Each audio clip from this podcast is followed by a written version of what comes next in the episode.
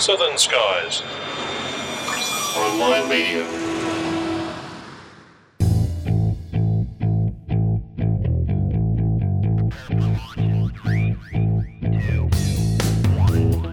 Plane Crazy Down Under is proudly brought to you by Oz Runways, Australia's ultimate CASA approved electronic flight bag for iPad. Try it free for the first 30 days. OzRunways.com.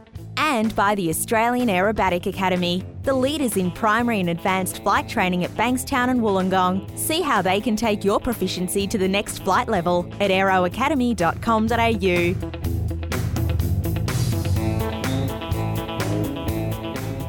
Well, g'day, folks, and welcome back to Plane Crazy Down Under, episode 116 of Australia's Aviation Show. You know, I was going to say uh, welcome back and Happy New Year like I normally do, but uh, quite frankly, the way we're going, it's going to be the middle of the year. So I'll just say I'm Steve Visscher and welcoming back Grant McHerron. Now, Grant, uh, as I welcome you back to the show, there's something different about you, mate. You look different. What's what's what's changed? Um, I had my hair done. Ah, that's it. That's it. Yes, and you had it done for your wedding. Uh, dang it! I was hoping to avoid that. What? Avoid the wedding or the topic?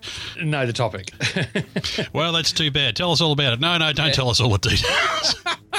oh, thanks, mate. No, the uh, yes, the wedding did actually happen. Uh, those of you who have any connection with my good self on the uh, Facebooks uh, would have seen po- photos posted by everyone but Kit and I. Um, everyone else has been posting photos, but uh, the two of us were just too busy um, having fun and actually saying, "Well, yeah, we do." Uh, we were very, very tempted to, uh, given you know many weddings run too long and have too much dross and so on. We were very, very tempted to uh, just go through a very short one and do the um, Spaceballs variant, which is "Do you? Yes. Do you? Yes. Right. Kiss her." But yeah, in discussions with our celebrant, a friend of ours from way back, uh, she was like, "Look, I'd love to do that, but unfortunately, we have certain legal requirements." So we put together a, a little ceremony that was quite short, uh, had the, the minimum required, and uh, yeah, had a bit of fun in it as well. There was a bit of audience participation, um, especially comments from the Peanut Gallery, aka my father.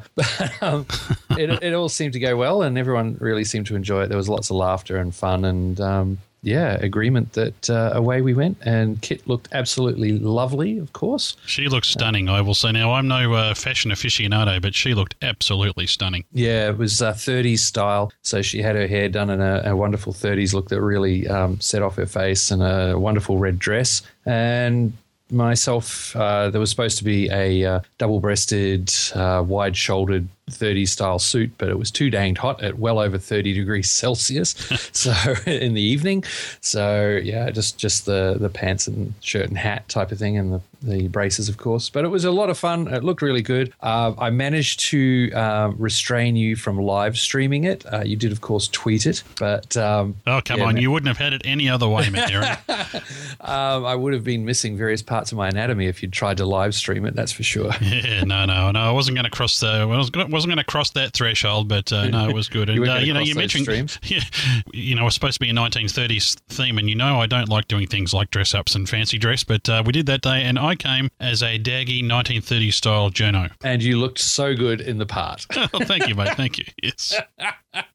Yeah, no, you had the press card and everything. It looked great. Well, congratulations, mate. It's, as I said in the last episode, it's about bloody time you got married. You've been talking about it forever. Well, well, you've been doing that, Grant. I've been away uh, having surgery. In fact, uh, folks, if you ever decide just on a whim to have a knee reconstruction, I wouldn't recommend it. Boy, what a painful experience that is. But we might talk a bit about that later. I want to thank uh, some people for uh, helping me out through that uh, rather painful experience, but uh, we'll talk a bit about that later on. But this is not a wedding show or a, a medical show, Grant. This is, in fact, an aviation show. You almost wouldn't know it. Oh, so it means it must be time to talk about the weather. Let's talk about the weather.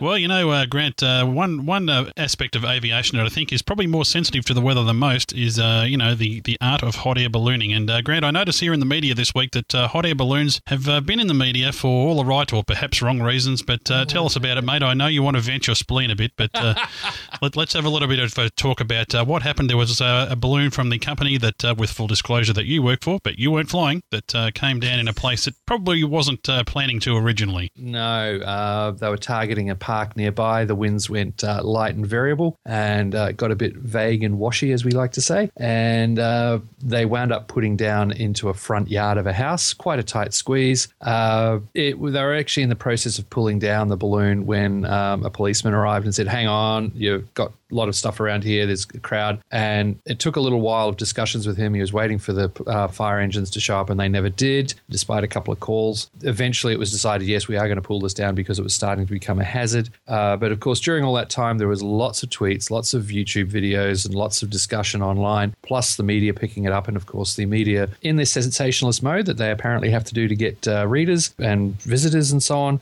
went over the top and were calling it an emergency, a disaster, and all this kind of stuff. So, of course, everyone loves bad news on a slow news day, and it went all around the place. So, we, we had a bit of fun dealing with that. Of course, there's an incident report, there's lots of uh, paperwork required, and so I was quite busy looking after that as well. Uh, being our maintenance person, I was also looking after the balloon. It was relatively intact, everything was fine. It was just a couple of minor rips in it, uh, but of course, they have to be patched. All the passengers were fine, they had a blast, they thought it was great.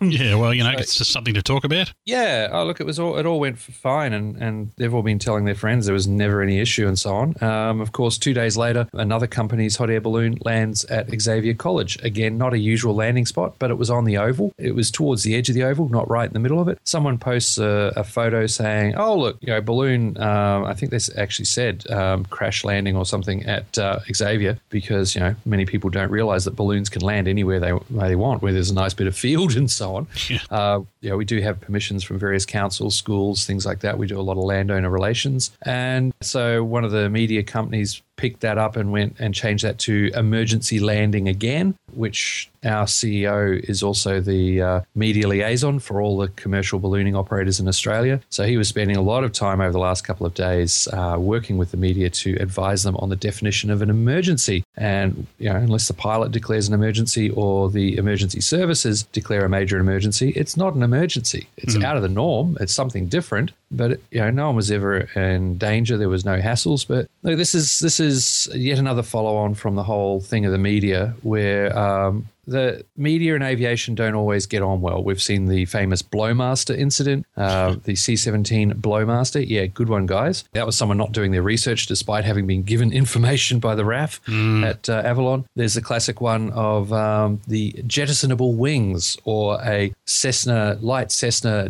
venting fuel, you know, jettisoning fuel before landing, all these kind of things, you know.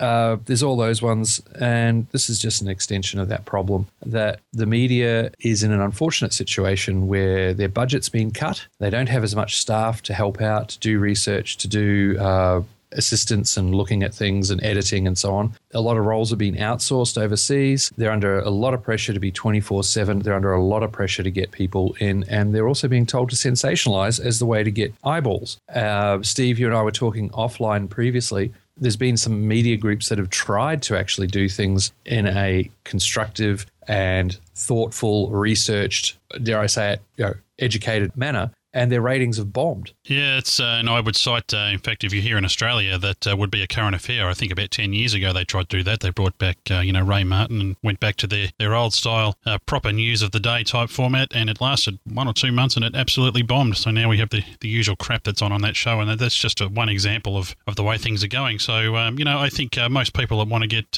you know an informed view of, of any particular subject, not only aviation or whatever, um, seem to do better out of new media, quite frankly, and not that we're claiming that we're uh, experts in everything. If you've heard our disclaimer over the last 115 episodes, you'd know that. But, yes. uh, you know, we do try and do a bit of fact checking before we, we get stuff out. And we always know that if we get, uh, you know, something wrong, that, uh, you know, members of the audience will let us know and we always offer a oh, correction. Yes. But, uh, yeah, there's a particular talk radio host here in Melbourne that uh, doesn't like hot air balloons. And boy, did he get stuck into you, Grant. But, you know, we won't go down that path because.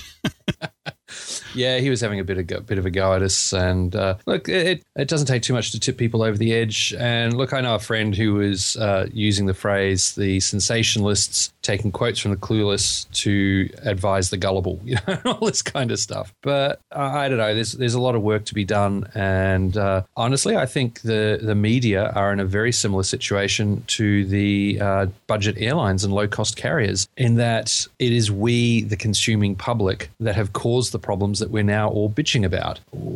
As you said about uh, show ratings uh, tanking when they tried to do thoughtful and, and analytic journalism, we, the people, voted with our feet and went for the crappy kind of lowbrow sensationalist soundbite crud that we currently have. So if we want to change it, like if we want to change seat pitch issues and service and quality and hassles with low cost airlines, we have to step up to the plate and start making the change ourselves. And I think that's a major thing here with the media. It's very similar to those low cost carriers. And you know what? I think I can feel a blog post coming on about this. I think you've been doing a lot of blog posting lately, actually, mate. But uh, enough editorialising for now. Let's let's get away from uh, stuff like that. I think just to uh, you know, make a summary of that, that uh, nobody was hurt, everybody walked away. Uh, Xavier College, you mentioned there, Grant. That's actually uh, quite close into Melbourne, a rather exclusive school in in Melbourne. But as you say, that was all planned for them to go in there. So you know, never let the facts get in the way of a good story, I guess. But uh, that's the one, mate. And look, you know, it's it's just an education thing. We need to learn more about how the media works so we can interface with them. We've already done a lot of work in trying to streamline things and get it right. We need to remind them to contact the people to get the official word as well and do some quick research before they suddenly hit you know, retweet or things like that. Because coming from a media voice, it carries weight. So if they use words and don't understand the situation, they can make things a lot worse.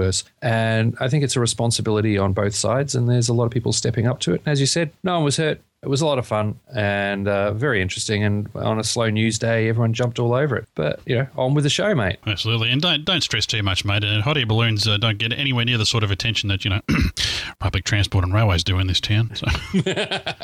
yeah, we don't quite have the political overtone of uh, public transport, do we? Mm, and most commentary on that is just as ill-informed, I might say.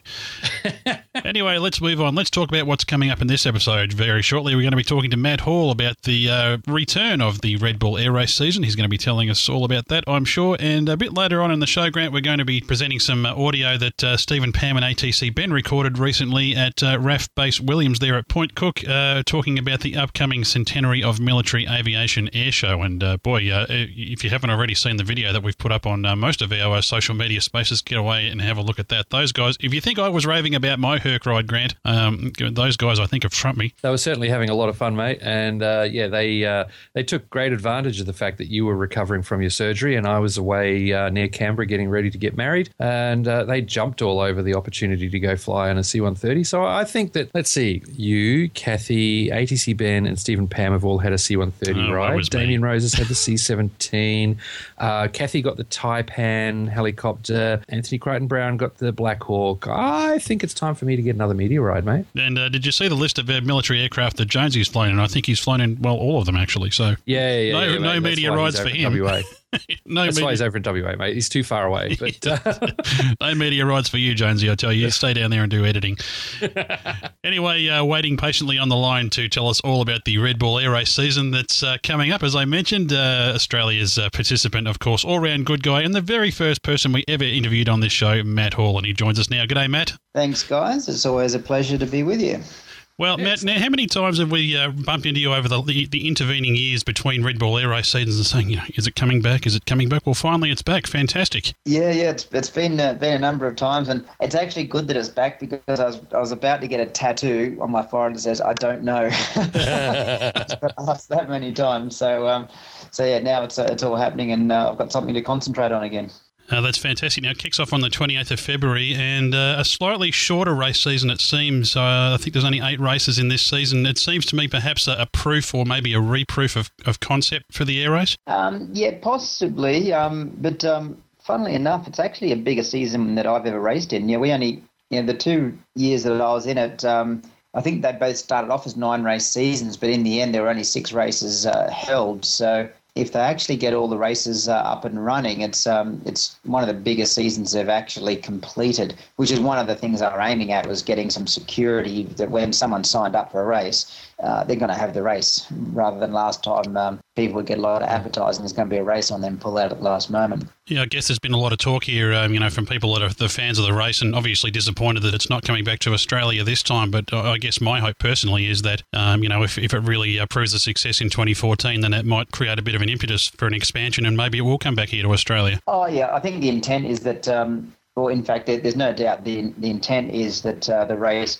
is coming back and it's coming back to stay. Um, you know, there's there's always a risk in uh, in anything as a, as a restart, um, but they've put a lot of effort in uh, into making this thing be bigger and better and faster than it was last time. And they're signing up, um, you know, basically everything that gets signed up at the moment goes gets signed up on a three year deal. So um, they're, effectively saying we've got three years to get this uh, happening. So it's a self-sustaining uh, model, and Australia is part of that uh, three-year plan. So I'm reasonably confident that um, there's going to be something um, in Australia um, in the not too distant future. Well, that's excellent. Now, of course, uh, we know that uh, that you've been very busy doing you know the air show and the promotional work and everything else. Do you keep in much contact with uh, people like Hannes Arch and Peter Besenyei and all those people that I notice here on the Red Bull Air Race website that it's the same lineup as the last season, pretty much. Um, do you keep in contact with those guys? Yeah, yeah, we um, yeah, we've stayed in contact uh, quite a bit. You know, some, some guys more than others. Yeah, we, I, I caught up with them all. Um, it was uh, last June, I think it was, when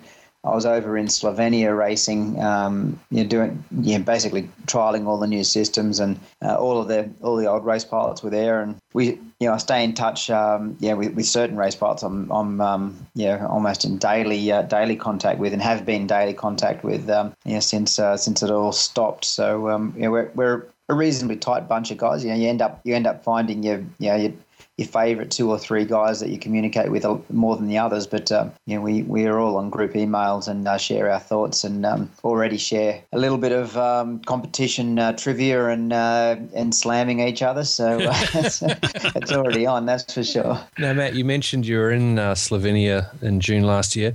Was that the uh, first of the workup sessions? How, have you gone for getting back into the swing to be ready for racing? Yeah, you're right. That was one. That was the first um, training session. They had two training sessions. Um, the first one was mainly to get all of the previous race pilots back up to speed uh, and address all um, all of the new stuff and look at new pylons and new uh, new rules and get all of our opinions. And that um, that flying session went pretty well. Like so, we basically they just used European based aircraft. So I flew Nigel Lamb's MXS. And uh, it, it, was one of those things that um, you sort of wonder have I forgotten how to race? And uh, I was actually the first first guy down the chute on uh, on the first day we flew in the track. and um, yeah, I briefed myself, hey, I'll just you know take it casual. I've got five minutes in the track. I'll just take it pretty casual and uh, fly above the pylons.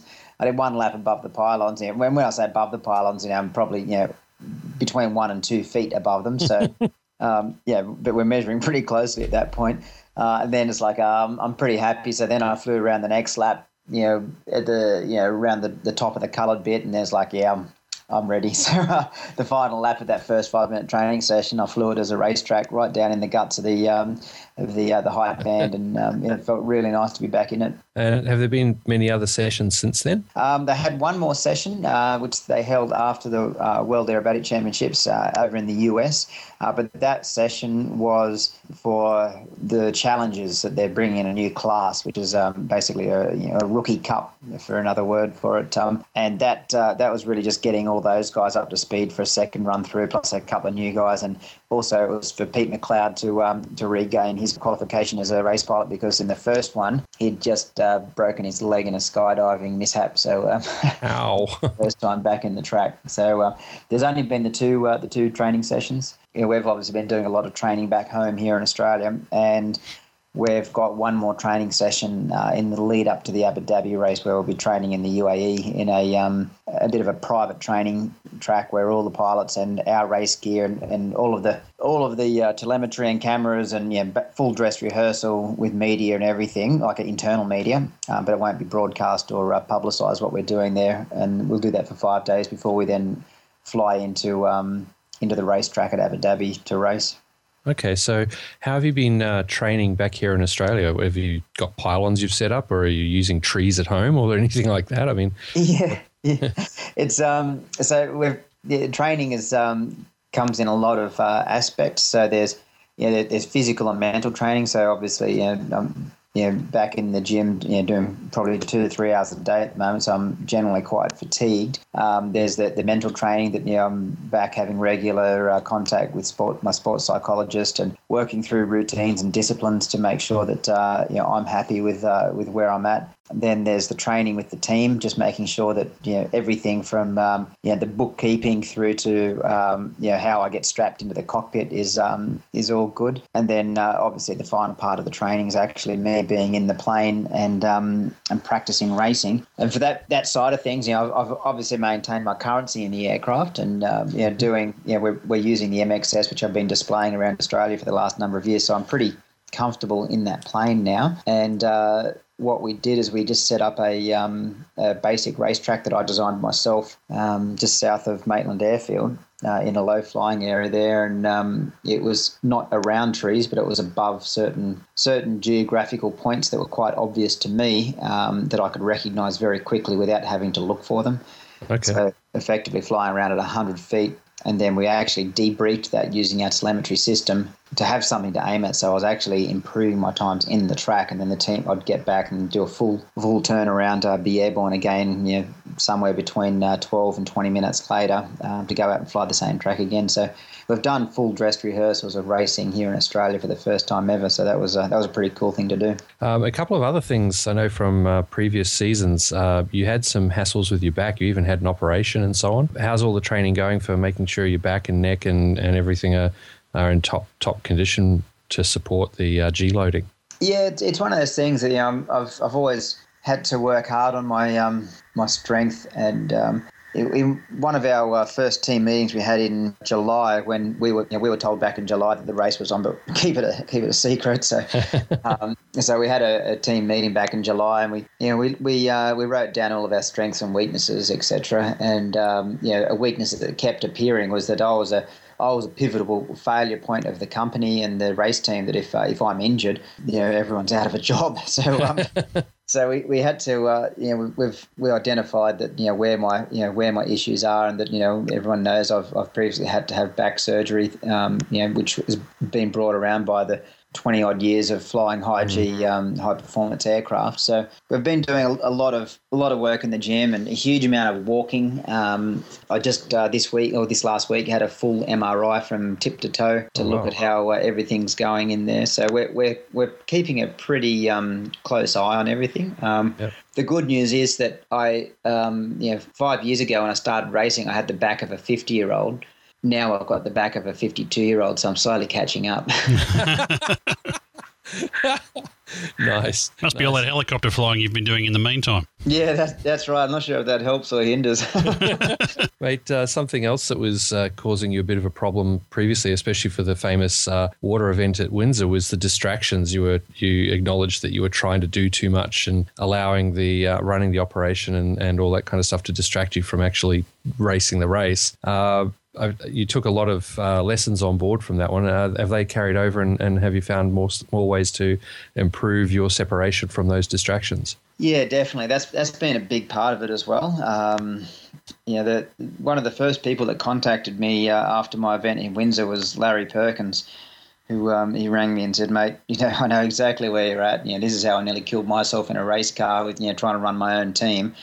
You know, run the budget, run the finances, uh, you know, book yeah. the flights, and also jump in and race at the same time. So uh, that's been a pretty important part of it, and um, it's actually been a, a, major part of our team training. Is um, is uh, I now, you know, when I was originally racing, I was the only full time employee of um, of Matt Hall Racing, and I had you know had uh, technicians that you know a number of different technicians that turned mm. up a race, and um, I had um, one person on contract to be my, my team manager just for racing. Um, we added up the other day. I think I've got eleven people on the payroll now. Oh wow! So uh, some some full time, some part time, some contracted, but we've really um, we've really uh, allocated some good management there. Yep. And we're uh, we're also uh, just looking at um, you know, potentially putting on a, um, a full time business manager as well, so that um, you know I basically set the direction at the start of the year of um, here's our here's our um, vision and um, intent, um, here's our moral fibre of who we are as a company, and then after that I then uh, hand over the reins and I just become the athlete, and so that's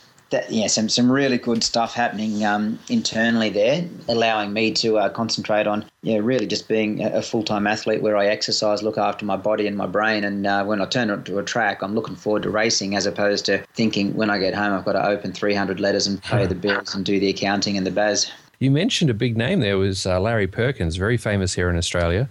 And um, I think we've spoken briefly in the past about the famous Larry logger uh, one of his uh, onboard telemetry units that you, I believe you had been using. Are you still using that with the new telemetry? Yeah. So what we've done now is um, we're using um, a, a, bit of a hybrid of systems. So Larry's uh, Larry's system was the, uh, the, the starting point of it, and uh, he basically uh, approached us and said, "Hey, uh, try using this, and, and um, it'll uh, it'll help you out." And then we've we've used some of his components. We've used some components out of a um, a car um, telemetry system that uh, allows uh, rapid debriefing of video and telemetry all at once. Um, so it, gets presented uh, as a multi-screen display. And then lastly, we've combined that with a um, with a system called Wingmate that uh, basically pulls it all together. So then we uh, we're we're basically drawing 32 channels of data streaming at about wow. 20 hertz, plus uh, two video camera views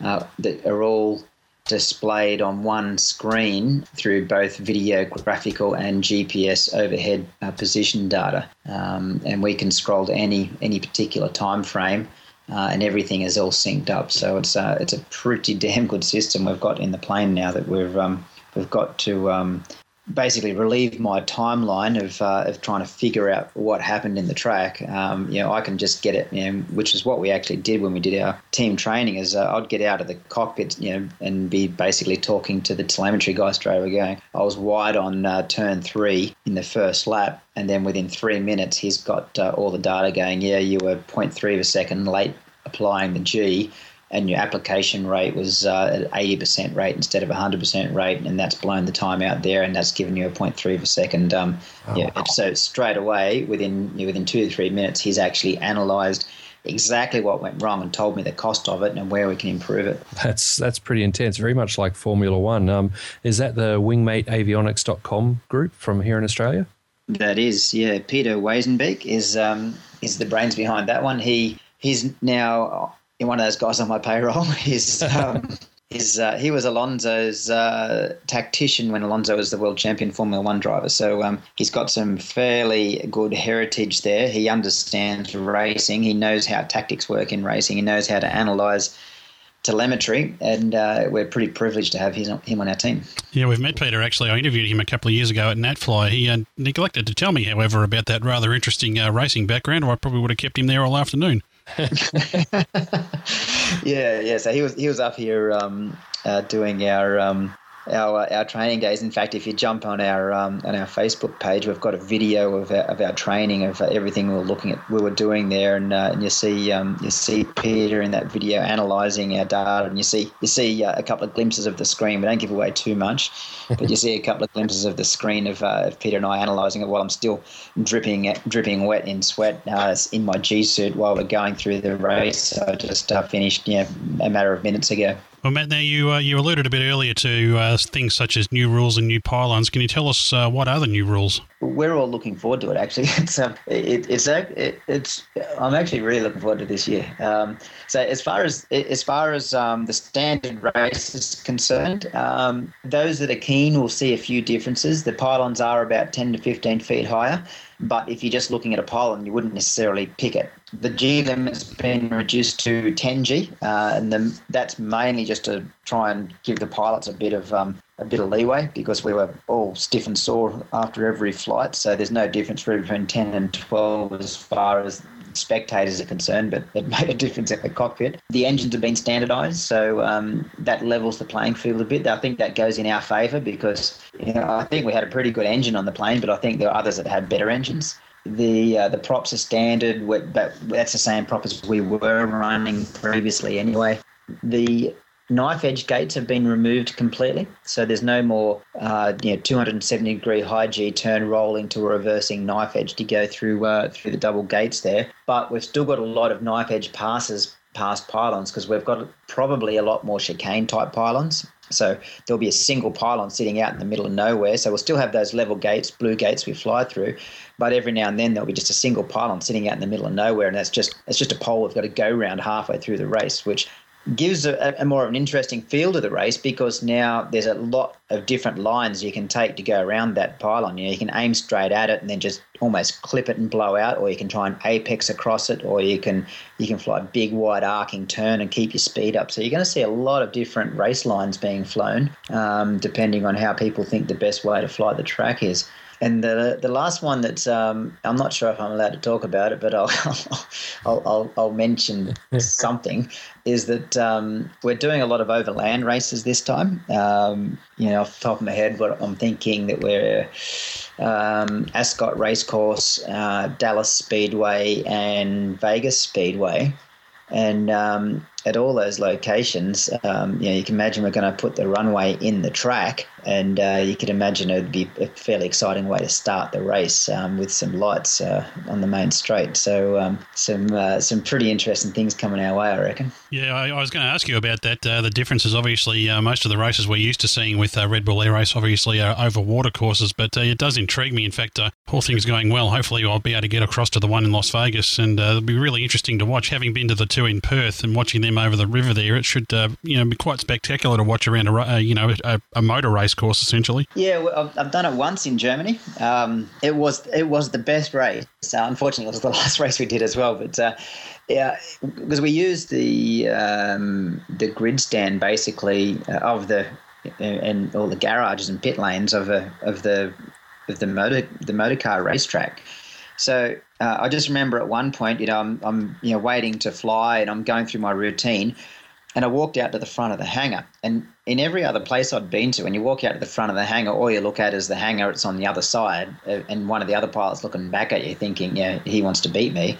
This time I walked out to the front of my hangar and there was a grandstand with about 100,000 people there and they all started cheering. And, and, and I thought, that's kind of cool, but it's scaring the bejesus out of me. I'm going back in the back of the hangar.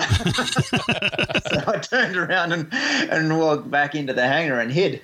Um, so that that's kind of cool. But um, when, when I was actually flying the race, I didn't notice the fact that you're flying inside a, sta- you know, inside a stadium. Yeah, it was grandstand the whole way around you know, it's a, it's a ring track, and uh, you didn't really notice anything in particular about that. But uh, I tell you what, some of the photos from that race are just spectacular. You know, there's photos of me flying, you know, taken from the ground, looking up at my aircraft with a grandstand above me in the background. Uh, you know, people in the you know, photos from people in the grandstand taking photos, looking down at the aircraft flying down down the main straight. So, oh, that'd be wonderful. Um, it, it is uh, it is going to be a a new sensation, and uh, it's going to really capture um, the imagination of people when we when they see that. Oh, there we go. Well, it makes it easy. The next Australian round can be down at the Calder Park Thunderdome. I'll, I'll tee that up with Bob Jane.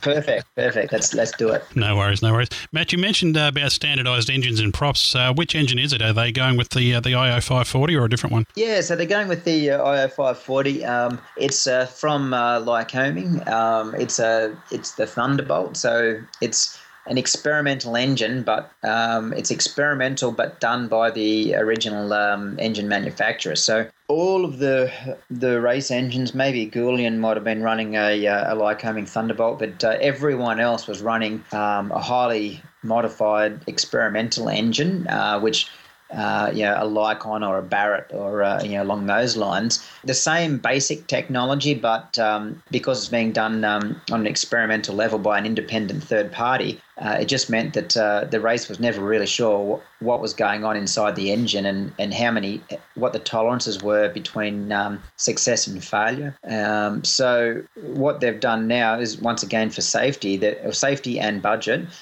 they've basically said, right, everyone has to run the uh, the same engine from the uh, from Lycoming because they're the you know, the designers of the engine.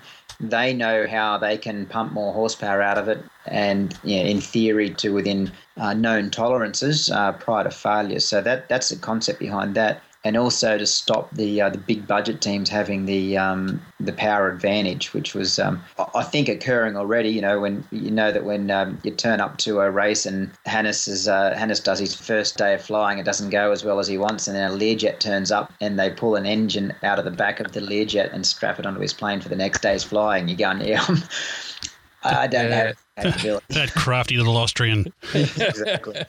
that whole "we're not worthy" thing comes up. Yeah, yeah. Was, you see that in, in, F1. They've been doing a lot of effort to try and level the field, and I think you know everyone using similar equipment like this is really going to help. But on the equipment topic, you you did mention in passing your G suit and all that. Is it the same one as last time, a, a water based unit? Yeah, yeah. It is. It's the same same G suit. We've actually modified modified our system slightly. Um, we got approval to do it, and we've had our G suit at um, back in Australia, which is pretty rare to get access to it. So. Uh, we've had it uh, here in Australia training with it for the last uh, month or two. So if any of the other race pilots are listening to this, um, yeah, um, Suckers. yeah. So, um, but um, it's it's a very hot piece of equipment. You know, it's because you know, a G suit, just by the fabric it's made of, it's layered a number of layers of effectively denim, which is then tightened down with lacings and zippers to be skin tight. Um, and this particular G suit that we're wearing is a full body G suit, so it's uh, there's you know, your whole body is is is cramped uh, in this thing. So um, we're actually uh, have been testing some new equipment that we uh, we got through the V8 drivers, and uh, I'm using a um, another fluid suit under my fluid G suit. So I just got Jeez. water all over me. Um, and I, I walk out to the plane now like an astronaut because I'm carrying, um, it's a good old Australian esky. it's got a bilge pump in it full of ice and water, and it's pumping fluid through a suit that's um, against my skin. Uh, and then the G suit's over the top of that. So um, yeah, all in all, I've now I've now got about uh, a bit over ten kilos of clothing before I put my G suit. So before I put my um, my parachute and helmet on. So yeah, but uh, it does look rather Australian as I as I waddle out to the plane uh, with my esky. The esky with the Aussie flag on it, right? exactly, exactly. I'm thinking about wearing a hat with a tinny on it. Nice. yeah. Getting a Cobra. no, yes, that's right. No, a flannelette shirt's what you want. yeah, Flannelette flight suit. it just gets worse hanging with us, I tell you.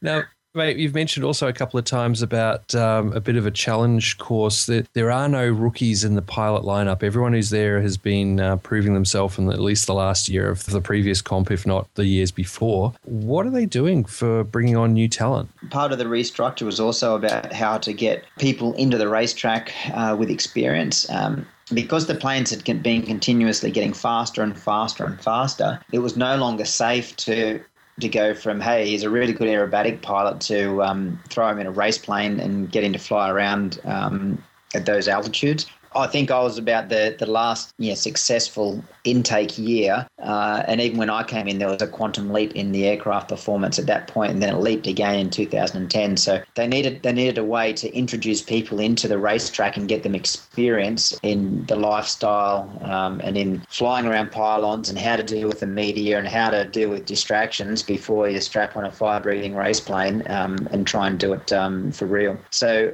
uh, what they've done is they took um, 12, I think it was, 12, uh, invited 12 international aerobatic pilots who were already quite successful display pilots and competition pilots and uh, had them fly at those two training camps I talked about earlier. And then eight of those people um, have now been invited to participate in what they're calling the Challengers Cup. And uh, what the Challengers Cup is is um, these guys uh, you know, get to basically come to the races, and they have their own series um, that is flown yeah, in the same racetrack we're in. There, that if it's a, if it's a particularly challenging racetrack, they may deflate one or two pylons and uh, and open the track up a bit. Um, but they'll also be flying uh, extra 330s, so um, they they don't have to bring their own aircraft. It's a stock standard aerobatic aircraft, so uh, it's you know it's not as uh, difficult to fly as the race planes. And then um, they basically just uh, get out there and uh, they all have a crack in basically sharing three aircraft, uh, round robin them, and they've got their own point system. And uh, at the end of the year, there'll be a challenger uh, world champion, and then um, obviously if there's an opening in the uh, in the unlimited class, he or she gets to uh, step up into the main game. I think Yeah, that's so excellent. Just adds that extra element. Yeah, well, that's right, and uh, so they'll be used as uh, you know uh, a warm up act, and uh, you know it's, it's like any motorsport these days. Is there's uh, there's a lower a lower grade uh, that the people are gaining experience in, but it's still part of the uh, the weekend of racing. Uh, so people can come and, um, in fact, there will be people that come just to watch the challenges because they know people in that um, in that uh, competition. So it will be a draw card just on its own. And the extra 330 is a pretty neat plane to, to be uh, out there doing pylons in. Exactly, and uh, yeah, the good news is as well is um, these the extras they're flying. They're brand new off the uh, getting uh, just finishing off now, and uh, they'll also be a media aircraft. So uh, the challengers when they're not racing, they'll be uh, doing all the media work and taking uh, taking media flying and around the track and all that sort of stuff. So. Uh, there's uh, there's a whole heap, and all of a sudden there's some interest, isn't there? I'm in for that.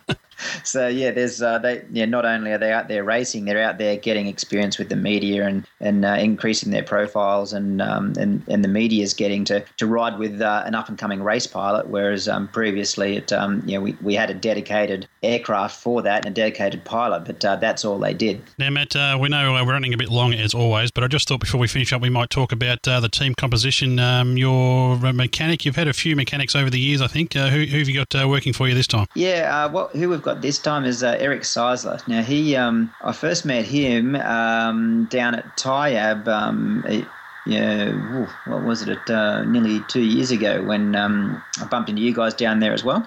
Yep. And uh, he was working uh, for Judy Pay, and um, he, um, know, hats off to him. He's a, he's a pretty talented young um, young technician, and he uh, contacted me and said, "Hey, um, you know, I'd, uh, if you've got any opportunities to work for you, I'd like to um, throw my hat in the ring. Um, I had a chat to Judy to make sure that uh, you know I wasn't going to be stealing one of her valued employees, and um, she loved uh, Eric's work and basically had taken him through from an apprentice to his current position.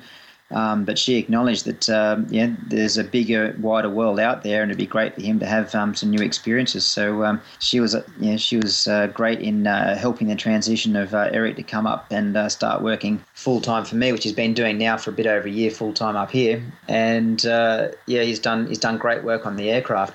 And Jack, uh, who was my uh, technician the uh, the previous rounds in 2010, he's still um, well involved. He's actually just, um, well, his wife has just had their uh, their second child only a matter of uh, a week or so ago. So he's uh, he's still involved in the fact that he's providing the the maintenance um, workshop that we're operating the aircraft under, and he was actually over here for our training team training sessions um, helping uh, Eric um, get an understanding of exactly what's going to happen and how it all works. So um, we're, we're, really now starting to build a nice a nice base of people that uh, are able to help us and it also means we've got some depth so that um, you know if someone for some reason is unable to make a race or perform at a race, we've actually got people now locally in Australia who can step into the roles. Oh, fantastic! Yeah, young Eric was he the young fellow we met uh, a year or so back? He was doing his commercial in the MXS. Yeah, he was doing it in the extra. Hopefully, I didn't give him the MXS at that. oh, the extra. Sorry, yeah.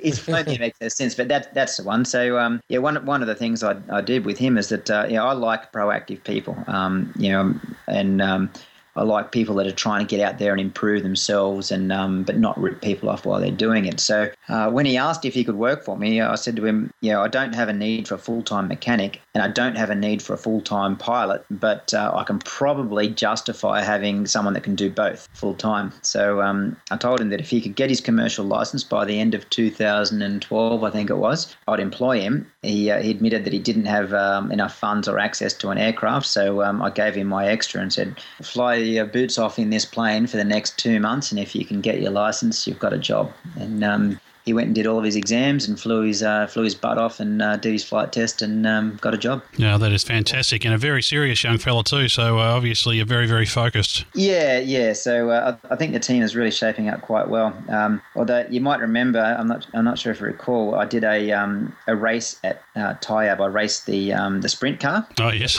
You and uh, you might recall that uh, the race didn't start all that fairly, that uh, the car took off about a minute before I got there.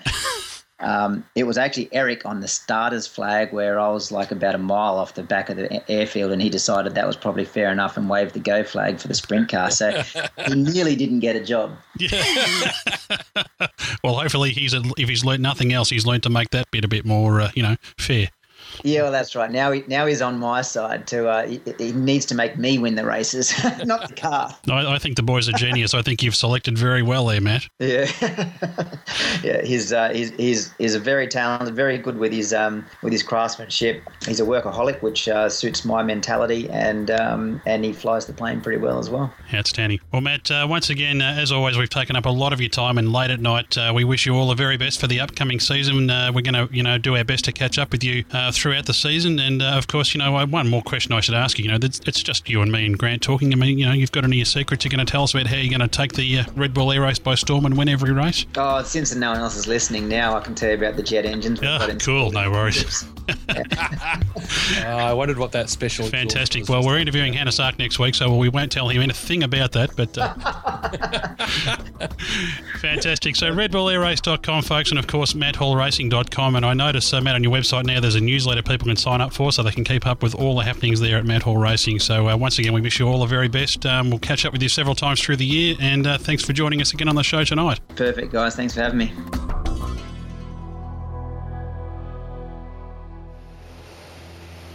As pilots, we're always looking for ways to improve our proficiency and skills, and one of the best ways to achieve that is using a flight school dedicated to advanced skills training.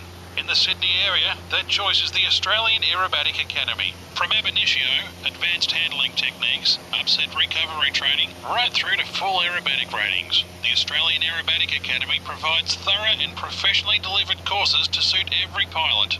And with bases at Bankstown and Wollongong, they've got Sydney covered. Go to aeroacademy.com.au to find out more or call 0404 065 201. The Australian Aerobatic Academy, taking your proficiency to the next flight level. Ever dreamt of flying in a warbird? Why not strap yourself in for pure excitement and let a supercharged radial engine take you up to speeds of 200 knots? Dare to push the boundaries as you experience up to 6.5G, fully aerobatic, or simply take in the spectacular scenery of Western Port Bay, French, and Phillip Islands with 360 degree views. Come and join us at Adventure Wings in Tooradin and take flight in our Nanchang CJ6A. Plane Crazy Down Under listeners get the 15 minute flight for only $250. That's a saving of $30. Call us on 0418 525 658 or visit our website adventurewings.com.au. Flying every weekend and other times by appointment. Adventure Wings. Leave the ordinary behind. G'day, this is Owen Zupp. Just a quick note to let you know that my new ebook, 50 Tales of Flight, is now out on Amazon and iTunes. Find 50 Tales and my latest updates at owenzupp.com. In the meantime, sit back, relax, enjoy the show with Grant and Steve. And welcome back, folks. And I tell you what, uh, I am absolutely looking forward to the Red Bull Air Race season. I tell you what, if you've never been to one of those shows for our listeners anywhere in the world where the Red Bull Air Race is coming this year, get out and see it. It is just a spectacular thing to see. Mate, I'm still trying to win lotto so I can get to as many of them as I can. But uh, yeah, I don't know. Maybe China if I'm lucky uh, towards the end of the year. Maybe Malaysia. Yeah, dreaming. Well, I'm aiming for Las Vegas this year because uh, actually, by sheer coincidence, it's actually when I'm on annual leave. So.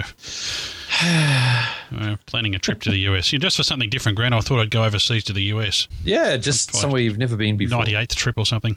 anyway, Grant, uh, something a little bit more local that's coming up uh, very shortly, in fact, in early March, is the uh, centenary of military aviation uh, air show at Point Cook down here in Melbourne, the home, of course, of the Royal Australian Air Force Museum. And, uh, of course, as we mentioned earlier, uh, our crew, ATC Ben and Stephen Pam, went up and had a ride in one of the C-130J Hercules. Got a great video of that. Uh, you can find that on our YouTube channel, and uh, you can also find it on our Facebook page. Uh, some fantastic footage there, and uh, there were some interviews there which were sort of cut down to fit into the video. But Grant, we've got the long form versions of those uh, to play now. That's right, mate. We've got interviews uh, with Air Commodore Phil Byrne, the RAAF's head of special events, David Gardner, the director of the RAAF Museum at Point Cook, Flight Lieutenant Matt Fleet, an RAF C 130J exchange pilot, and Sergeant Greg Milne, a loadmaster. All these interviews, of course, were recorded by our good friend and video guru Stephen Pam. Let's take it away.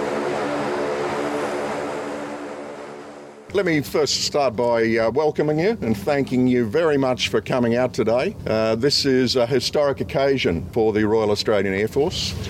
Three weeks from tomorrow is the celebration of the first 100 years of military aviation in Australia. On the 1st of March 1914, the first flight of a military aircraft took place at this site, Point Cook in Victoria, in a Bristol box kite, and we have a flying replica of that aircraft behind us in the hangar. It's a historic day.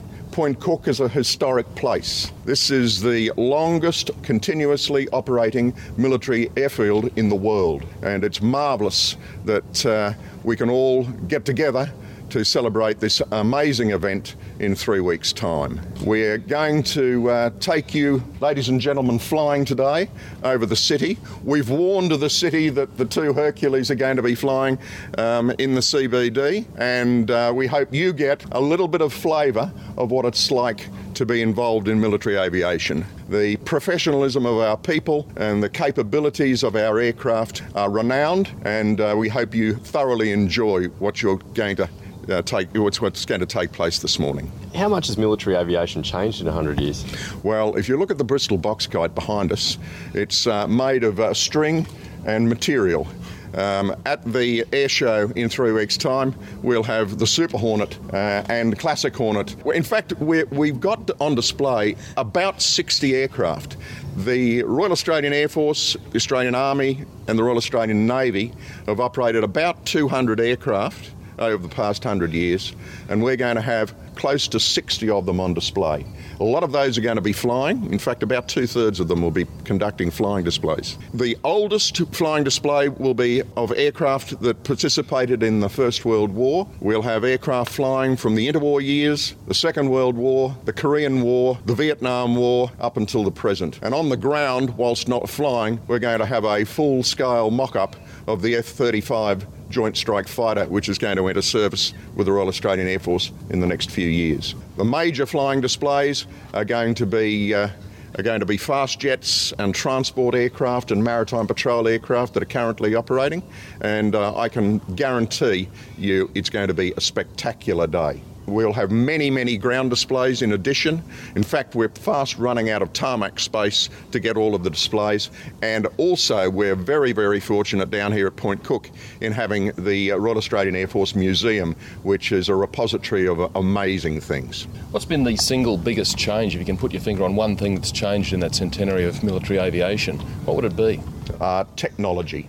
A, uh, a military aircraft looks amazing, it looks different, but what you can't see, what's inside. The radars, the communications, the electronic warfare systems, the weapons systems, and probably the people. The, the people are now trained to a totally different level. Uh, in the First World War and, and uh, unfortunately in the Second World War, um, people got onto the front line after a, a, small amount of training. These days, it takes in the vicinity of four years to train a pilot to, uh, to become fully proficient on a, on a fast jet. Uh, so the people are big changes, but the technology inside the aircraft, I think, uh, is my is my standout. And um, the aircraft will be flying in today. How long have they been? Uh, Air Force workhorses, aren't they? Yeah, they are. But we've had uh, let's let's let's think. We started out in the '60s with the C-130A model. It then retired and it was replaced by the C-130H model. It's subsequently retired only very recently, and uh, it's been replaced by the C-130J. So we're on the third version of the C-130 now, and it's a, a still a very very capable air, aircraft. For example. Point Cook is a training base. It's got a very short runway. The C-130 can operate here easily. If that was a dirt runway, the C-130 could operate into it. In fact, the number of aircraft that we've got going to have on the ground from the modern Air Force are going to be limited simply by the length of the runway. But we'll have um, the second largest air, aircraft in the Air Force, the C-17 Globemaster 3, um, which is a, uh, a, a global transport, and the C-130s. We'll have a Hornet fighter, and we'll have uh, and we'll have a lot of training aircraft. In addition to that, we'll have uh, you know about 55 uh, aircraft, historic aircraft flown in. David Gardner, Director, Royal Australian Air Force Museum. Um, David, could you just tell us a little bit about this aircraft that's behind us there? This is a Bristol box type replica which we uh, have constructed over the last six years and have test flown, and it will be hopefully, if the weather's in our favour, on the 1st of March we will fly it again to emulate or to replicate the uh, flight which Phil Byrne has just talked about, which was here on Sunday, the 1st of March 1914. So that was an aircraft using. This was the first aircraft that flew here, and it was our first trainer. What sort of weather do you need to be able to get it up in the air? It looks pretty flimsy. Very good, and uh, we, it's quite surprising when you think that Point Cook is a very windy area that they actually use this aircraft. But most of the flying was done early in the morning or of uh, uh, late evening before the sun went down. During the day, when the wind got up, they sort of put it to bed. Yeah. So it was a gentleman's hours, one could say. What, what was the use of having an air force that could only fly, you know, well, in good weather? well, you've got to stop and think that this we're talking. This is a 1910 technology, and uh, we're talking 1914. So it's only four years old. It was a fledgling air force, and uh, that's the way it started. You know, and as Phil has said, over the hundred years, we've got to landing on dirt strips, and we can go faster and better. But this thing here, capable of doing 42 mile an hour at about a thousand feet, that was it. What sort of other historic aircraft are people going to be able to see? And, and I mean, how do you go about keeping them in the air? Well, this aircraft to my right is the Sopwith Pup. It's an airworthy replica of a World War One fighter or trainer, and this is done up in training colours. Where behind that aircraft again, we've got the other one. Now, the historic aircraft will be on show on the day, will be quite a few, but the three we'll have here is the Deperdussin, the B-2A, and the Bristol Box Kite. Now, those are the first three aircraft we had here in 1914 as training aircraft, so we will have the uh, three of the original aircraft, albeit replicas, here for the 1st of March. How rare is it that people get to see these sort of aircraft in the sky? Very, because the box uh, the box there is a box kite flying in England, but this is the only one flying in Australia. And as I said, we've flown it twice this year, once in September and once uh, in January to do the test flying on it to have it ready for the air show. And can you tell us what's so good about the air show? Why should people come along? Well, it is uh, 100 years of military aviation technology. You'll see everything from what we started with to the Super Hornet with what we're operating now. And as uh, uh, Air Commodore Burns just said, we have the F-35 on the ground, which is going to be the latest state-of-the-art aircraft for the Air Force. They'll see everything plus other things that go along. It's not just the aircraft that make the Air Force, it's the people, it's the technology. Uh, there's going to be working dogs here, military working dogs. They're the people we don't, I and the dogs we don't see about, but they'll be here too. So the air show is covering all aspects of it. We've got innovation, evolution, and how, how many people are you hoping to get down here? 25,000 people each day because that's about all we can fit into here. And uh, the tickets are on sale, and if you're living in Melbourne, you can get uh, free transport from uh, anywhere in Melbourne to Williams Landing and a bus from Williams Landing to here. So the ticket gets you free ride into here and out of here. You can drive in if you like, but we're trying to talk people into using public transport, as you can see by the road systems around here.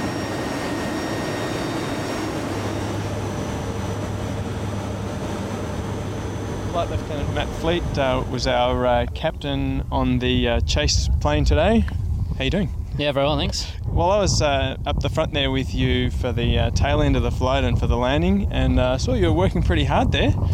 Yeah, it's quite bumpy conditions today. You can feel. I mean, you can see now our, uh, our shirts and stuff are blowing. It's probably up to 30 odd knots of wind out there, and yep. especially when it gets around the city, you um, you get the buildings sort of make it spin around. And uh, and with me sat behind the lead aircraft, with the wingtip vortices and everything coming off. Yeah, it was quite hard for me today. I was, I was working. Right, but you're no stranger to uh, formation flight, are you? No, no, it's um, something we do day in day out. We practice, and yeah. uh, it's something you get very good at, and that's why today is so important. Like, even though obviously t- we had you guys on board today, it's actually part of our squadron regime to go and practice formation, so it's yeah. very good for that. And before off camera, you were saying now, obviously you, you have a bit of a different accent from a lot of the guys uh, here. So uh, tell us where you're from and what you're doing here. So uh, I'm the uh, Royal Air Force Exchange Officer. Um, I come on a three-year exchange post, and the idea being we got the aircraft about a year ahead of the Australians.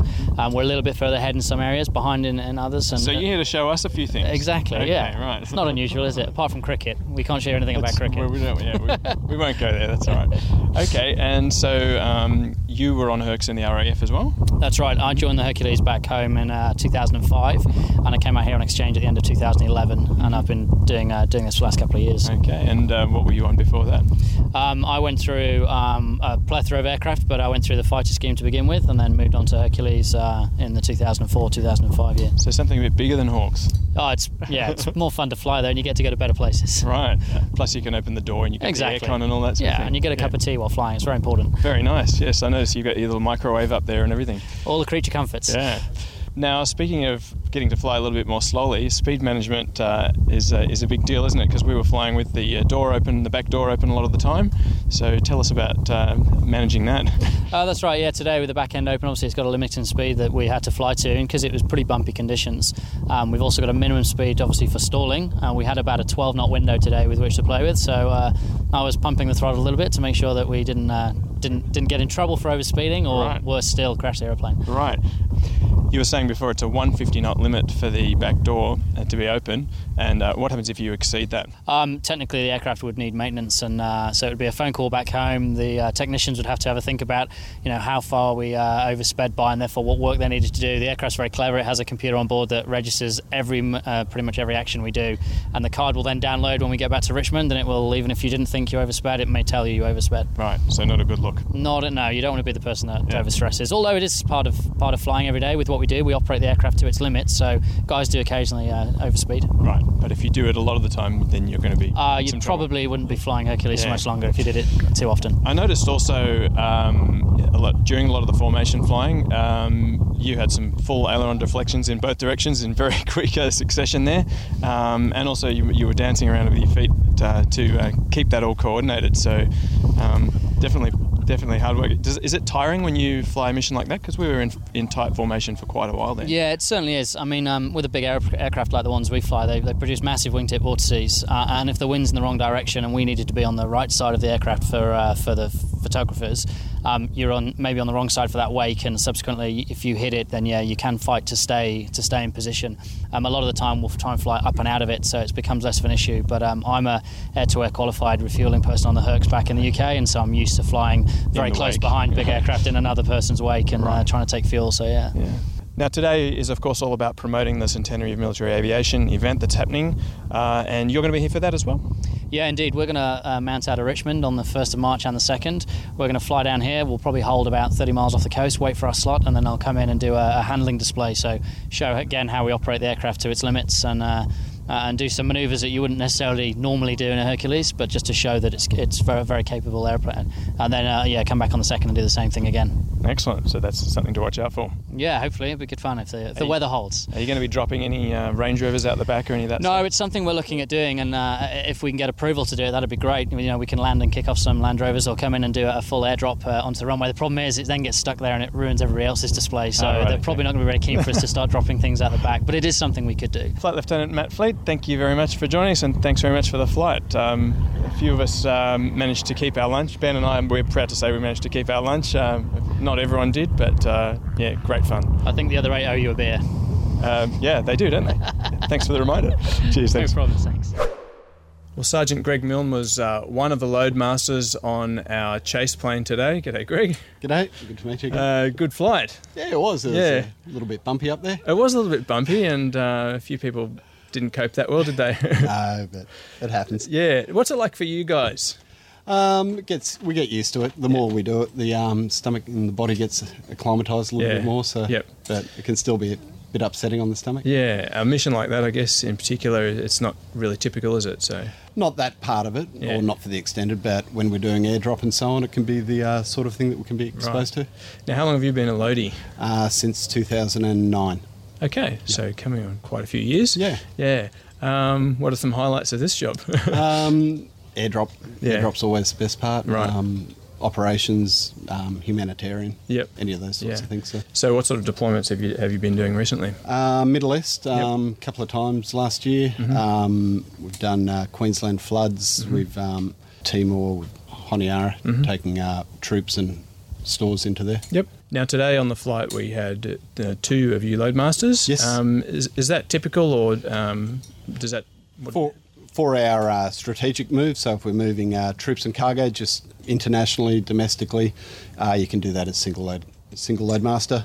Um, when we do our tactical uh, type stuff or airdrop, uh, that's when we'll go to uh, two load masters. Okay, so is it sort of about things like the complexity and. Um, Yeah, it is. It's um, there's safety involved in it. There's uh, the actual tasks that we're doing in there for checking the load, dispatching the load um, that requires uh, the two load masters. When we're doing um, threat environments, that's when we do. Right. We've So got other just sort of well. managing the workload Yeah. between two of you. Yeah. Correct. Um, obviously, with a cargo like a bunch of um, journos who are a bit clueless about um, it being in this environment, um, that's helpful to have the two of yeah, you. that's it. It is, and that's why we did it today, just Yep. so that we've got the extra people in here to Yeah. um, to manage and to assist where we can. Yep. Presumably for most of us, it was our, our first time doing that. So um, when you come into it, it, you know the adrenaline kicks in, and it's a it's a different environment, and you know you can't hear, and you guys Yeah. are giving hand signals and so on. But um, it all seems to uh, it all seems to work okay. No one fell out the back. So No, which is a good thing. So you guys are happy thing, and yeah. very happy. Yeah. We don't get in trouble for that, so No. We can do do without people falling out of the back. Very good. So, um, as a loadmaster, obviously the Herc's not the only uh, airlift aircraft in the RAAF fleet. No, within uh, ALG, we've got the uh, C-17s being our uh, larger aircraft, uh, heavy lift. Uh, we've got the uh, tanker refuelers coming in. Uh, their loadmasters can be employed on there as well. And uh, also within um, in the future, we've got the C27J, the um, Spartan, Mhm. coming in as well. So presumably, if you're qualified on one, you're not automatically qualified on the other. You have to do some. Yep, additional we do a conversion onto that airframe. So Yep. at the moment, we're qualified on Herc, so Mhm. that's where we are on the J's. And um, yeah, down the track, we could end up on any of the air, any of the airframes within So ALG. if you were going to go to the uh, C27, the um, Spartan or the Yep. um, or the uh, C-17s. C17, what sort of conversion process Uh, would that be? Is it that's, lengthy? I think it's about a three to six month conversion, depending on the course. I haven't looked into those yet, but So it's um, still fairly involved because you've got yeah. to understand all the yeah, systems you've and got the all loading and all the that. systems, the Weight and loading, balance the weight and balance, and uh, just the limitations of the Mm. aircraft for um, what can go where. And Let, us geek out a little bit for a moment and, and talk about um, weight and balance. Yep. Um, obviously, not really a consideration today. No, not Uh, today. Pretty much empty, and we had a you know a dozen people or whatever on Yep. board moving about. But when you've got when you're doing humanitarian drops and things like that, Yep. where you have a, a full load of Mhm. cargo, um, how much work do you guys have to do, and how do you interface or communicate with the, the crew up front in terms of what's going on with that?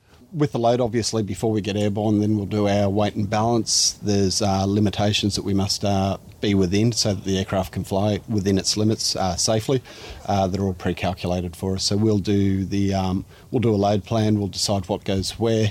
We'll confirm that it actually balances and is within our limits, and um, then we'll take it up the front and what we call punch it in the box, enter it into um, the aircraft systems, and that information's then um, taken in for takeoff speeds and all those Hmm. performance details that the pilots need to know. So And if you're doing an airdrop and you're actually dropping stuff out while Yep. you're flying, is that something that you have to do any special management around, or is that really just the guys we've got our feel it? yeah the the pilots up the front they calculate that for their um, for all their data that they need for the drop. Um, but yeah, again we've just got to be within our flyable limits. Uh, we've got the um, the limits that we've been given to to maintain, Mm. which is pretty easy. Excellent. Pretty easy once you've been doing it a while, I guess. Yeah, it still takes a bit to get it right, but um, yeah, once you with the loads that we're carrying, it's not not too bad. All right. Well, thanks very much. Thanks for the flight, and uh, thanks for keeping us from falling out the back. That was No, a no great problem. experience. Our pleasure. Cheers. Fantastic, and thanks again to uh, Steve and Pam for uh, going out and getting those interviews. You know, Grant, uh, it wasn't too much to ask. Hey, uh, go out and have a free Herc ride, but uh, you know the trade-off is get some interviews for us. And uh, Steve and Pam, very experienced at doing that sort of stuff, and always does a fantastic job. Yeah, I was quite surprised at the amount of arm twisting. He must have been holding a beer at the time. Yeah, it took me all of about half a second, I think. I know, I know. The response was so quick. Same with ATC Ben. Ditto, yes. yeah, Absolutely. Now, folks, if you'd like to find out more about the Point Cook uh, Centenary of Military Aviation Show, uh, that is coming up on the 1st and 2nd of March uh, 2014, of course. Uh, find out more at airforce.gov.au, and they do have a rather extended link uh, to that page, which we'll put in the show notes. Uh, but airforce.gov.au, and you'll be able to uh, find your way through from there. Well worth getting out to. Absolutely a great opportunity to see some fantastic uh, history, and of course, uh, all the modern aircraft that are flying with the Royal Australian Air Force and uh, many other parts of the services as well. Mate, it looks like it's going to be huge. Yeah, it absolutely will be huge, and uh, we'll be out there, of course, uh, getting as many interviews as we can to put into a future episode. Well, coming up after the break, we're going to be talking about another air show, which is the following weekend, in fact. That is, of course, the Tyabb Air Show. We've got some announcements to make and some shout outs, of course. So stick around, folks. We'll be back with you in just a few minutes.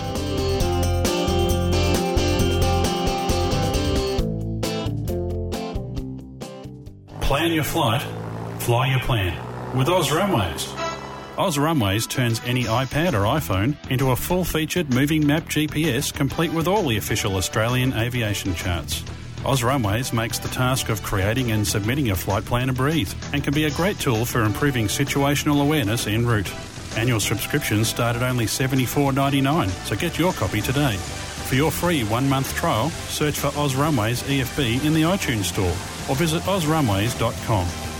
Oz Runways. Know where you're going. Do you have the need? The need for speed? JetRide Australia is the country's premier fighter experience and the perfect gift for every budding Top Gun. From mild to wild, JetRide tailors each flight individually to give you the mind blowing ride of your life. To make the dream a reality, check out jetride.com.au slash PCDU or Aussies can call 1300 554 876. JetRide. Forget the rest, fly with the best. Aviation has long been the domain of the newspapers and magazines. Well, not anymore. I'm Steve Visscher. And I'm Grant McHerron, and we're bringing aviation right into your radio. Yes, we're making aviation cool and interesting for everyone. Hang on, aviation's always been cool. Check this out. How cool is this? Grant, crash, turn that down. At the Plane Crazy Down Under radio show, we've got pilots, engineers, air traffic controllers, industry leaders, even politicians dropping by to chat with us about the amazing world of aviation. Wow, that's cooler than I thought, mate. Take Yes FM and the Plane Crazy Down Under radio show into your shed every Tuesday afternoon from 3 till 6. 100.3 Yes FM.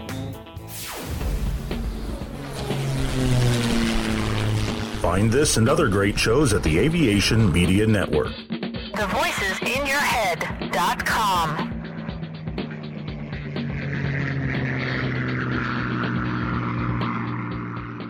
Well, here we are in episode 116, our first show of uh, 2014. I hope you're all enjoying it, folks. Now, Grant, uh, a couple of announcements to make. Let's talk about the Tyabb Air Show coming up on the 9th of March 2014. That's right, mate. The uh, weekend after the Point Cook uh, RAAF Centenary of Military Aviation Show. Uh, this one's going to be another big one. It's a tribute to veterans, and there's a lot of great stuff coming uh, up for that. I've been involved with some of the planning. I've been attending a few meetings and was down there with the working bee. And there's a lot of effort going into making this place look great and getting it all together. Really looking forward to this one. And a bit of a surprise uh, announcement to come out of it at some point, but uh, not right now. But yeah, the Tyabb Air Show. Really looking forward to this one. Absolutely. And of course, you can find out more about that at tyabairshow.com. Now, if you're down anywhere in this part of the world uh, and you've not been to the Tyabb uh, airport before, uh, you're talking about warbirds. If you don't catch enough of them out there at the uh, Centenary of Military Aviation Air Show the week before, probably one of the uh, better collections of warbirds, uh, particularly in this part of Australia. Uh, house right there. Judy Pay's collection is there, and many, many others. Of course, Jim and Jenny Wickham are based there, and just a really fantastic air show. We went to the one last time. It's they, they have it every second year in between the Avalon years, and uh, it's always a great air show. And the best thing about it is at Grant, it's only about you know twenty minutes drive from my place. Yeah, this is one of those times that you actually win on the uh, location of your house versus an air show. Uh, for me, it's about an hour, but it depends on the traffic. Well, there's got to be some advantages to living out here in the far-flung south southeastern suburbs. Oh well, we always wondered what it was. Okay, Grant, and we're not going to make uh, that other announcement uh, about the tie. All right, I was going to, Grant, but uh, I'll uh, keep my mouth uh, zippered just for now, and we'll talk about that in another show. Exciting stuff, though. Something I'm excited about. I'm excited. Yeah, we're all pretty. The whole team's pretty much excited about it, but uh, big effort, good show, and uh, yeah, nice twist from our perspective. Awesome. Okay, now uh, one of the other things we wanted to talk about here, we got a, uh, a great email recently from uh, a great supporter of the show, Steve Riley, and uh, one of the things uh, suggestions he made in his email was that he'd like to see a bit more, I guess, what we might describe as grassroots aviation, more talking about flying. I think is the way that he put it. And you know what? It probably is high time we went back and did some stuff for that. I mean, we've been doing a lot of military stuff, which is awesome, and a lot of the airlines and, and all that sort of stuff. But Grant, I thought what we might do is a bit of a pitch out to our audience here and just say we want your stories. I mean, everybody, I think we found over the uh, five year or so journey we've been doing this show that uh, everybody, no matter how reluctant initially, has a story to tell, and uh, we'd like to get a few more of them. Yeah, usually alcohol lubricates the, uh, vocal yeah. cords, but uh, you know we're, we're, we're happy to uh, if you've got an idea or a story, and you or you think somebody else has a good story, please let us know. We'll follow it up with them and see what we can do to get them on the show. yeah, we're always keeping our ear out for it. the last few months, eh, or last year have been pretty tricky for getting uh, content out the door, but we're trying to take steps to rectify that. And uh, look, you know, let's see if we can get some uh, great stories about uh, pilots, old pilots, bold pilots, young pilots, uh, any stories or or flying clubs or things like that. Let us know, and uh, we'll we'll chase them up. Or if it's you, we'll get you on via Skype or the phone, and we'll have a chat. Absolutely, and of course, as you well know, folks, we've got reporters in most corners of the country now. In fact, we need a Tasmania reporter, I suppose. But aside from that, or even if you're over over in New Zealand. Uh, we're always looking for content from over there. So uh, drop us a line, contact at planecrazydownunder.com. Or if you prefer to send us some snail mail, you can do that too. Just send it to Post Office Box 70, that's 70, Cranbourne, Victoria, Australia 3977. And uh, we'll be uh, happy to have a look at any of your story suggestions. And uh, we know there's a lot of great stories out there. We, we do what we can to get out and find them, but uh, you know, it's it's always great to. Some of the better stories we've had, in fact, have come you know as a result of suggestions from our audience. So we need to encourage that, and hopefully people will get on board and help to get some more uh, grassroots stories out. And we're still going to do all the, uh, you know, we've got, we've got to get Grant a military right at some point. But, uh, It'll happen, mate. It'll happen. I'm fine. I've, I mean, don't forget, I had that fantastic aerobatic ride with uh, Joel Haskey many years ago. That was just absolutely awesome and the extra 200. So yeah, I think it's it's been a couple of years. It's probably time for another one. I think. All right. So uh, once again, I should just mention contact at planecrazydownunder.com and uh, please let us know. Okay, let's move on to uh, shout outs, Grant. Uh, now, before I kick off, we've got a few here on my list, but do you have any on yours? Yeah, mate. I've got uh, one or two in there. I'll I'll slot them in with yours. All right, no worries. Well, uh, of course, it's no great secret, as I mentioned at the top of the show, that uh, I've been uh, having some uh, some surgery, and I just wanted to uh, give a, a bit of a quick shout out to uh, the people that uh, got me through that without with as little as amount of trauma as possible. I've not had really any major surgery in my life, and it was a, a really well interesting experience. I'll tell you that much. So, just wanted to give a big shout out to all the staff there that looked after me at the Epworth Hospital there in Richmond, in Victoria, and of course the surgical team, Mr. Eden Rayleigh, Dr. Peter Larkins, and Dr. Josh Hoppy for really looking after me. Those guys were, were awesome, and uh, well, I didn't know much about it. I must I must say, Grant. I just went off to sleep and woke up in some other strange room, and it's been a real uh, journey for me. Actually, uh, it's it's been difficult to deal with from a physical standpoint, but also from a psychological standpoint. Um, you know, last year I, I went on a big fitness kick and lost about 22 kilos in five or six months and really got fit and got interested in some new sports and really got a passion for it. And, uh, you know, I often uh, joke to my wife that had I stayed fat and unfit, I probably wouldn't have broken my anterior cruciate ligament and half the other ligaments in my knee. But uh, I guess that's all part of the journey. And as the saying goes, I am not what happened to me, I am what I choose to become. And uh, as long as I keep telling myself that, I won't get too down in the dumps. But uh, also wanted to uh, uh, Peter Johnson from Extended and uh, my good friend David Van Hoof for, for the great support from afar, always uh, sending me uh, iMessages and stuff, geeing me up, and always at the right time, and I appreciate that. And uh, Grant, I also wanted to uh, thank you and the rest of the PCDU team for keeping the operation going during my absence. Even though we didn't get a an episode of this show out, of course we do do our weekly segment there for the Airplane Geeks podcast, the Australia Desk Report, and everybody chipped in there. It seems to you know keep that segment running, and I really do appreciate it. And even doing the editing, and so I didn't have to uh, try and extract myself from the couch in the lounge room and squeeze in here to our rather cramped studio. So uh, thanks, thanks, mate. I really do appreciate that. Yeah, well, no worries, mate. And uh, my apologies to everyone who heard those Australia desks for the quality of the sound and uh, definitely for the quality of the editing. Mia culpa. I did what I could. Uh, and yeah, definite thanks to the rest of the gang for chipping in and uh, all pretending to be you. Absolutely, and uh, I'm planning not to, uh, you know, break anything in my other knee because that was an extraordinarily painful experience. Yeah, well, just stop playing basketball, you loony. I can't help it. I love it. Yeah, I know, but ease yourself into it. Ease yourself into it. Mm, no, I'll get back to karate. I should uh, also thank the people at uh, GKR Karate Region 7. Boy, have they looked after me. I tell you what, uh, in fact, uh, one of my instructors there has uh, actually made me a custom made knee brace the size of a Mack truck Oh, so that I can get back and uh, at least keep some of what few skills I do have up. So,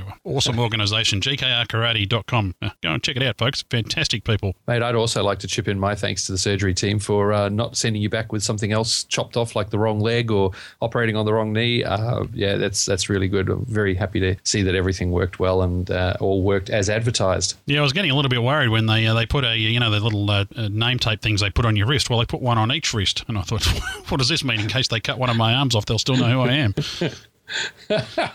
I think it means that people on either side of the operating table can uh, get the info they need without having to run around, I guess. Hmm. And if anybody could strike a medal for my wife, I think she deserves one after putting up with me for all of these weeks. I've actually been off work uh, for one reason or another since the start of November. So Oh, dear, my, dear, dear. my poor long suffering wife, I feel very, very, very, very sorry for her. Boy, do you owe her a lot more love and attention, right? Well, Grant, she's been stuck with me for 20 years now, so well, you know she can't get out of it now. It's too late. There is always that, mate. Okay, let's let's move on. What's your what's your first shout out, mate? Yeah, mate. My uh, my first real shout out is, of course, to the crew at Hangar 49 and our sister podcast in the UK, the guys at Aviation Extended. Both parties were uh, very gracious to invite us on to record with them. You weren't quite up for it, so you missed the Hangar 49 and extended sessions, but uh, we hopped on together and uh, I had a lot of fun recording with those guys. The guys from Hangar 49 are an absolute hoot. Uh, three fellows from way up north uh, in Washington State and also in Canada.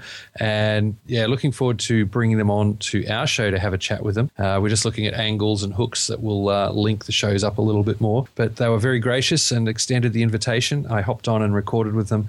Total hoot and a holler, and uh, really enjoyed that. And uh, yeah, got the call from uh, Peter at Aviation Extended. He said, uh, "Come on through and record with us." And Gareth was unavailable, so I stepped in and tried to fill his enormously knowledgeable shoes. And the closest I got was that, well, my name starts with G two. But uh, yeah, that was really good fun. Uh, really enjoyed my time recording with those guys. So uh, big shout outs to both teams for allowing me to come on and ruin their podcasts. And absolutely, if you'd like to find, if you don't listen to Hangar 49, you find them, of course, at uh, hangar49.info. And their latest episode is at uh, January 21st. It says here on their website is actually entitled G'day Mate. So there's no missing it. That'll be the one. And as for the extended episode, uh, of course, that's also their latest one, episode 22, which is called Plane Crazy. Those guys are awesome. I think so. Who knew? Who knew? Okay, now speaking of all things uh, from the podcast world, I wanted to give a good, uh, I wanted to give a big shout out to our friend, formerly of the uh, now unfortunately uh, defunct Lifestyle Pod Network, from the uh, Podcasters Emporium program, and several others. That's Dave Gray. Now, our good friend Dave Gray, a fantastic guy, very busy guy, and uh, despite what's going on in his world at the moment, I find a very positive guy. Actually, Dave's actually having a big battle with cancer brought on by melanoma, and so we just wanted to give a shout out to you, Dave. all the best wishes from everyone here at Plane Crazy Down Under. And uh, I tell you what, mate, with your positive attitude, I'm sure you will fight this fight well and beat it. Yeah, that's uh, been a comment from a number of friends of mine who have gone through the fight with cancer that that positive attitude is really important. Uh, It's not the cure, but it helps keep you going. So good luck, Dave, and just want you to know we're all counting on you. Yeah, of course. Now you know we need to get uh, we need to get Dave back together with uh, James Williams, uh, you know, pronto, so they can make some more episodes of Two Schooners. It's about time we had another Two Schooners, I think. Oh, definitely, mate. There's uh, nothing quite like a, uh, a show, not so much about beer, more so much inspired by drinking lots of it. And I tell you what, even though the Lifestyle Pod Network is uh, no longer operating, there's still many podcasts that were on that network. And in fact, we were one of them. And of course, uh, you know, the one I would cite is uh, Coach Jeff, uh, Jeff Smith. Um, you can find him at Coach Jeff Smith on Twitter. He's uh, still doing all sorts of uh, fantastically inspirational and motivational podcasts to do with, uh, you know, keeping fit. Which, uh, if, you know, if you're, you know, trying not to break uh, several parts of your body is probably not a bad thing. It's it's a good thing to try and keep fit, and yeah, I'm doing it now that I'm uh, now that I'm back and diagnosed with what's wrong with my neck and so on. We're uh, we're working to uh, keep me exercised around all that. So yeah. very important to stay fit. I don't know. I've got a Pizza Hut uh, menu here. I think I'll just go back to doing that. I can't break Our any big- more knees ordering Pizza Hut, can I? Mate, our biggest problem is um, our wonderful wives are such excellent cooks. Yes, that's exactly right. Okay, uh, two more shout outs. Grant, you've got one here on the list for our good friends at the Royal Australian Air Force. Great guys and girls. Yeah. Yeah, excellent bunch. And uh, just like to do a big shout out to uh, everyone in media liaison at the RAAF. Uh, we've got a number of individuals that we've dealt with in the past and are currently dealing with, plus the, the crew in general who look after all the media liaison oper- work, either at the uh, high level or at the individual uh, group levels. Thanks, folks. Uh, really appreciated that invite to come and fly on the C 130. And uh, we're looking forward to catching up with probably, I'd say, almost all of you at Point Cook. So, yeah, thanks, gang. Yeah, so be warned. We'll be there with our notoriously uh, clunky recording devices. and our huge list of uh, people and uh, groups that we want to talk to. I'm putting it together today. They must shudder when they see us coming, Grant. It's a wonder they speak to us at all. Yeah, it's. It, I don't know how we're managing to fluke that, but they, they seem to say hi guys and smile. They, they, they must be part of that PR liaison type of role to learn how to say hi to people. You want to go, oh no, not you again. Yeah, well, long may it continue. But you know, there's you know, it's it's all about uh, bringing uh, aspects of aviation in Australia, you know, to the aviation community here. And uh, you know, when it comes to that sort of thing, I mean, the, you know, the Air Force is obviously about the highest. You know, probably between them and Qantas, I guess they're probably the two uh, big players on the block when it comes to uh, you know PR and all that sort of stuff. So always good to get out there and uh, show people that you know if you work hard enough, that you too can uh, get out there and be a member of uh, either of those groups, I guess. Yeah, well, there is always that. But uh, yeah, looking forward to seeing everyone at Point Cook. It's going to be a lot of fun. Now, Grant, as we record this, I should mention last night on uh, the Seven Network, I got to uh, watch Top Gun for about the Hey! eight million and fifty fourth time. Yeah, did you uh, tune out for the boring bits and just watch the aircraft? Absolutely. Have I ever told you folks about the uh, you know the abridged version that a friend of mine in the states and I made for Top Gun? it goes for about thirty six minutes. flying, flying, flying, flying, flying, flying. Kelly McGillis and flying. Yes, yes. Well, uh, the reason I mention that, Grant, is uh, not because I like that movie so much. In fact, there is a Twitter feed out that I wanted to mention. If you're on Twitter, if you follow the handle 555UHZ, or Z if you're American, so uh, 555 Uniform Hotel Zulu, and uh, they're actually uh, putting every half an hour a screenshot of uh, Top Gun. So they're presenting the entire movie frame by frame. it's, it's very interesting, actually. That's so scary. It's awesome. I've been retweeting a few of them on the PCDU feed. So triple five UHZ, folks, get out there and uh, subscribe to that if you're in the Twitterverse. Oh dear, it's a requirement if you're an av geek. I know, I know, but that could be the slowest way for me to ever watch Top Gun. yeah, well, I've always got that. Other, it's on a videotape, for my bridge version, Grant. I, I, don't know if I actually have a device capable of playing it anymore. you may have to take it somewhere where you can get it converted. Yeah, absolutely. All right.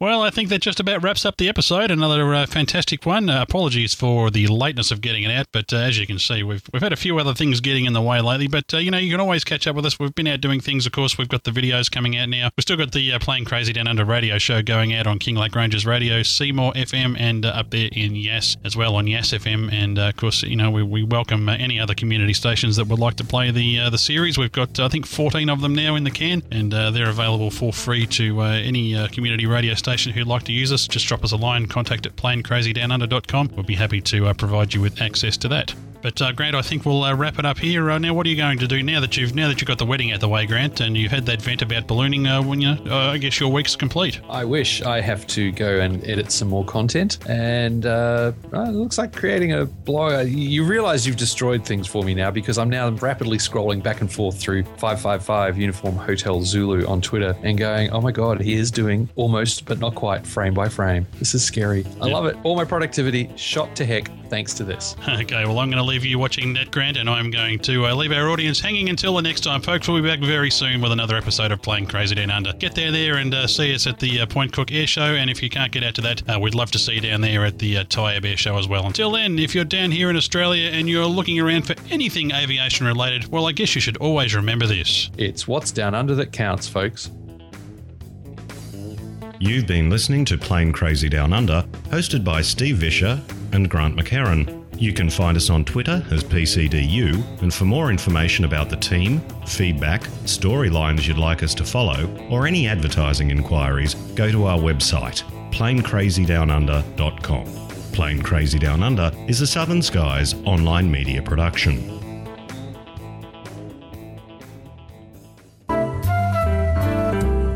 Kind folks at the Department of the Bleeding Obvious have asked us to make this statement. The views and opinions we present in this podcast are ours and do not necessarily represent those of groups we work with or are associated with, although we think they probably should. We certainly don't claim to be experts, we're just opinionated enthusiasts who are willing to comment publicly on the world around us. This show is intended as entertainment, and any education that may occur is purely coincidental. As with anything in life, it is your responsibility to determine what does or does not work in your situation and to seek out suitable guidance and or instruction. This podcast is released under Creative Commons non-commercial by attribution license. For more details on this license and our contact details, please visit our website at www.planecrazydownunder.com. Thanks folks.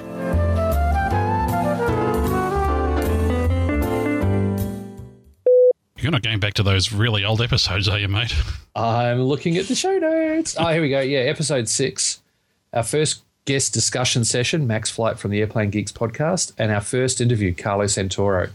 That was episode six. Struth. Okay. And Matty Hall came in. We we did it after five episodes were out, but he came in in episode seven. All we've got to do is pull that episode off the server. Oh, there you go. There you go. But it was never there.